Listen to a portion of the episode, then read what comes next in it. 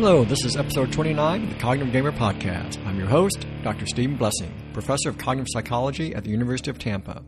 I use games to both explain and explore concepts in psychology. To get started with today's topic, I imagine there's been a number of times, both in relation to games and definitely also in your non gaming life, that you have tried to explain one thing by making reference to something else, or have found it useful to use previously learned knowledge to help you out with the current task.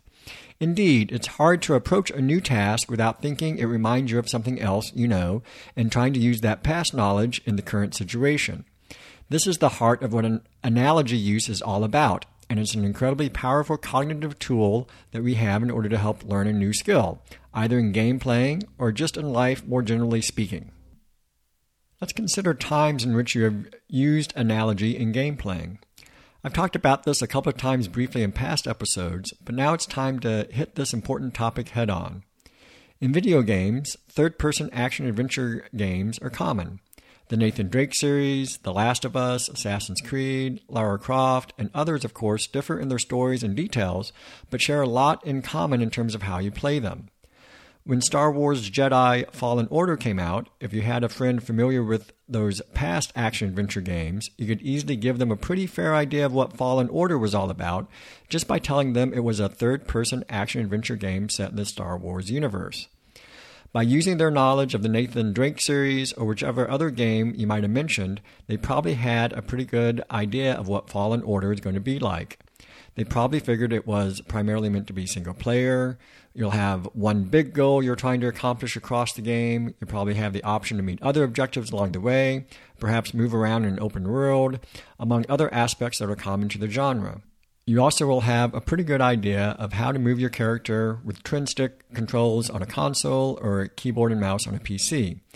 All of that previous knowledge can be subsumed into your quote unquote new knowledge about Fallen Order you won't have to spend a lot of time on much of these basic issues.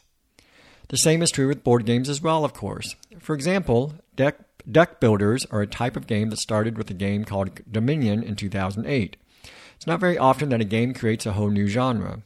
When I first learned to play Dominion, it was different than anything else I had played, and it took a little bit to figure out. While deck building isn't all that complicated, you do have to get your head around what it means to add cards to your deck, how those cards get recycled through, and other, re- other issues particular to deck building. But now that I played Dominion a number of times, I can more easily pick up new deck building games. I have Tim Fowers' paperback game, which is a combination deck builder and word game. Most of the cards are letters, and you use them to make words as you deal your hand for that round. When I played it for the first time, I could much more readily figure out how it all works due to my previous experience with Dominion. Most of that knowledge about building decks could be ported over, saving me time in learning the new game. That was the same when I learned other deck builders like Clank and Aeon's End. I could analogize from the prior knowledge I had learned from playing Dominion and others to the new deck builder, concentrating on just the differences they offered. As an aside, this reminds me of Robert Altman's 1992 movie The Player, which is about making deals in Hollywood. Whenever a mo- new movie was pitched, it was always described in relation to past movies. I resisted the urge to describe paperback as Dominion meets Scrabble, but there's some truth to that, and it would help you picture the game. Memorable mashups from the player was a movie described as Ghost meets the Manchurian Candidate, and another which was The Graduate meets Psycho, where Benjamin and Elaine take care of an ailing Mrs. Robinson. I'm sure you've heard of other movies or games, or maybe something else in another domain described as like this thing plus this other thing. Whenever that happens, you're relying on analogy to help describe the new thing. So, when telling someone about a new game or when teaching a new game, analogies can be quite useful. If you catch yourself, you'll notice that you and those around you use analogy quite a bit throughout the day. This occurs at all levels of development. Young kids use analogy to help them learn to read and make sense of the world. I imagine when you first heard about atoms with their nucleus and electrons, the person explaining might have made an analogy between that and something else you probably already knew planets rotating around the sun. At the upper level, Kevin Dunbar and Isabel Blanchette did an interesting study where they embedded themselves into research labs doing work on immunology and molecular biology. They recorded these meetings and then coded the discussions. One of the things they were most interested in was the analogy use during the lab discussions. These scientists doing cutting edge research often used analogy. Given that analogy use is so prevalent and important across many different contexts, let's discuss how cognitive psychologists think about how people do analogy. It's been studied quite a bit in the problem solving literature, where we are interested in how people use a past problem, a worked example, say, to help them solve their current problem. One of the groundbreaking studies was done by Mary Gick and Keith Holyoak back in the early 1980s. They laid out analogy as having three main steps to it noticing, mapping, and applying. That is, you must first notice the similarity between what you are currently trying to figure out and a past piece of knowledge. Once you believe you have noticed that a past problem might be similar to the current problem, you have to map the pieces of the original problem to the current problem you are trying to solve. The last step then is actually applying how you have linked the two problems together and solving the current problem. I'm going to concentrate on that first step, noticing. It turns out that's the hardest of the three steps. What does it mean for two problems to be similar? How do you know when a past problem is going to help you solve the current problem? What causes you to remember or refer to a past problem as you are working on the current one? In a nutshell, we're not great at doing any of this. Some of this relates back to what I was talking about in the previous podcast concerning expertise. When you try to come up with a similar problem, we often base a lot of that similarity on surface features, what the problem is overtly about. If a current problem is about cars, then we are more likely to think of a past problem that also involved cars. To a novice, it doesn't matter if the current problem is a combinatorics problem and the car problem I just thought of was a permutation problem. I may still see or believe that they are similar and map the features of the one problem onto the features of the other. In this particular case, I would probably get my current problem wrong. My undergraduate thesis advisor at the University of Illinois, Brian Ross, did a lot of research in this area. He examined what he referred to as remindings, which is this process of noticing which problems are similar. And he found time and again that remindings are often based on surface features, not deep structure, how you actually go about solving the problem. It would be an interesting question to see how much this applies to games, both video games and board games. In the example I gave before, I was talking about deck builders. That's a mechanic, a deep structure. For these purposes, I guess I'm an expert at games and so would classify games based on that kind of dimension as I often hear other game players do. It might be an interesting experiment to do to see if you showed a novice game player, say a deck builder with a fantasy theme, would they be more likely to say that a deck builder with a space theme or worker placement with the same fantasy theme is more similar? Or if the original game was a World War II third person shooter video game, would the more similar game be a World War II strategy game or a third person shooter set in space? It seems that in games, the mechanics, the deep structure, might be more obvious and relevant to novices than, say, probability problems, but that's an empirical question. This, of course, all assumes that people even notice that two problems are similar. Gick and Holyoak, with their research back in the 1980s, found that very often we fail to recognize two problems are similar unless specifically prom- prompted to do so. In a classic experiment, they gave two participants a problem to solve.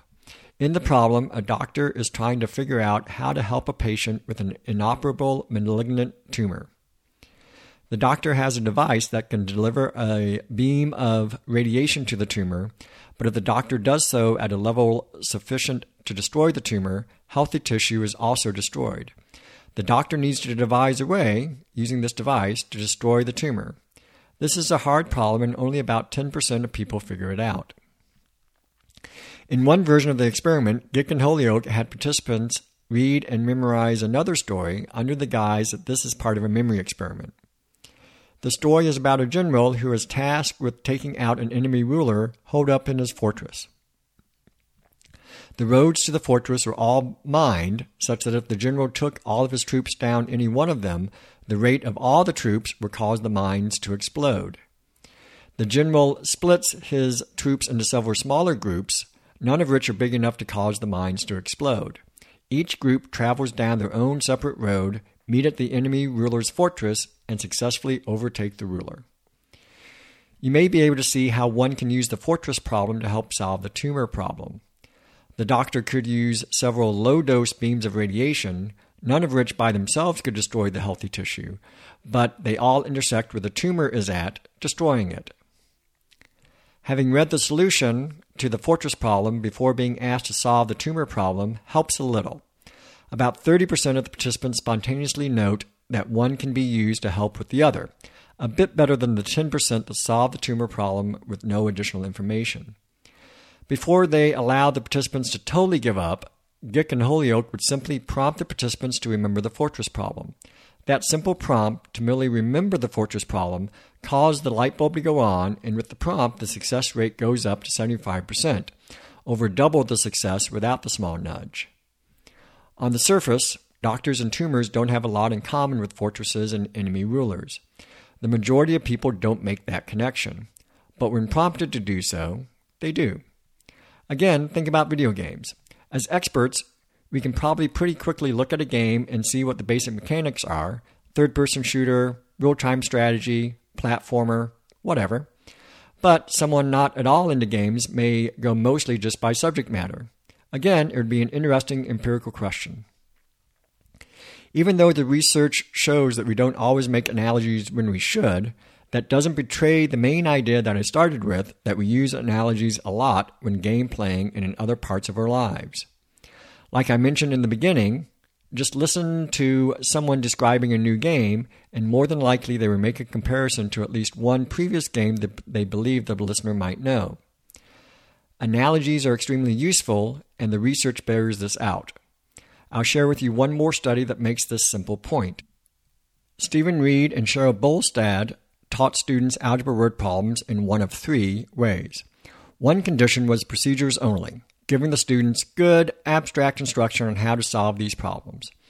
The second condition was examples only, nicely worked examples of similar problems they could analogize with.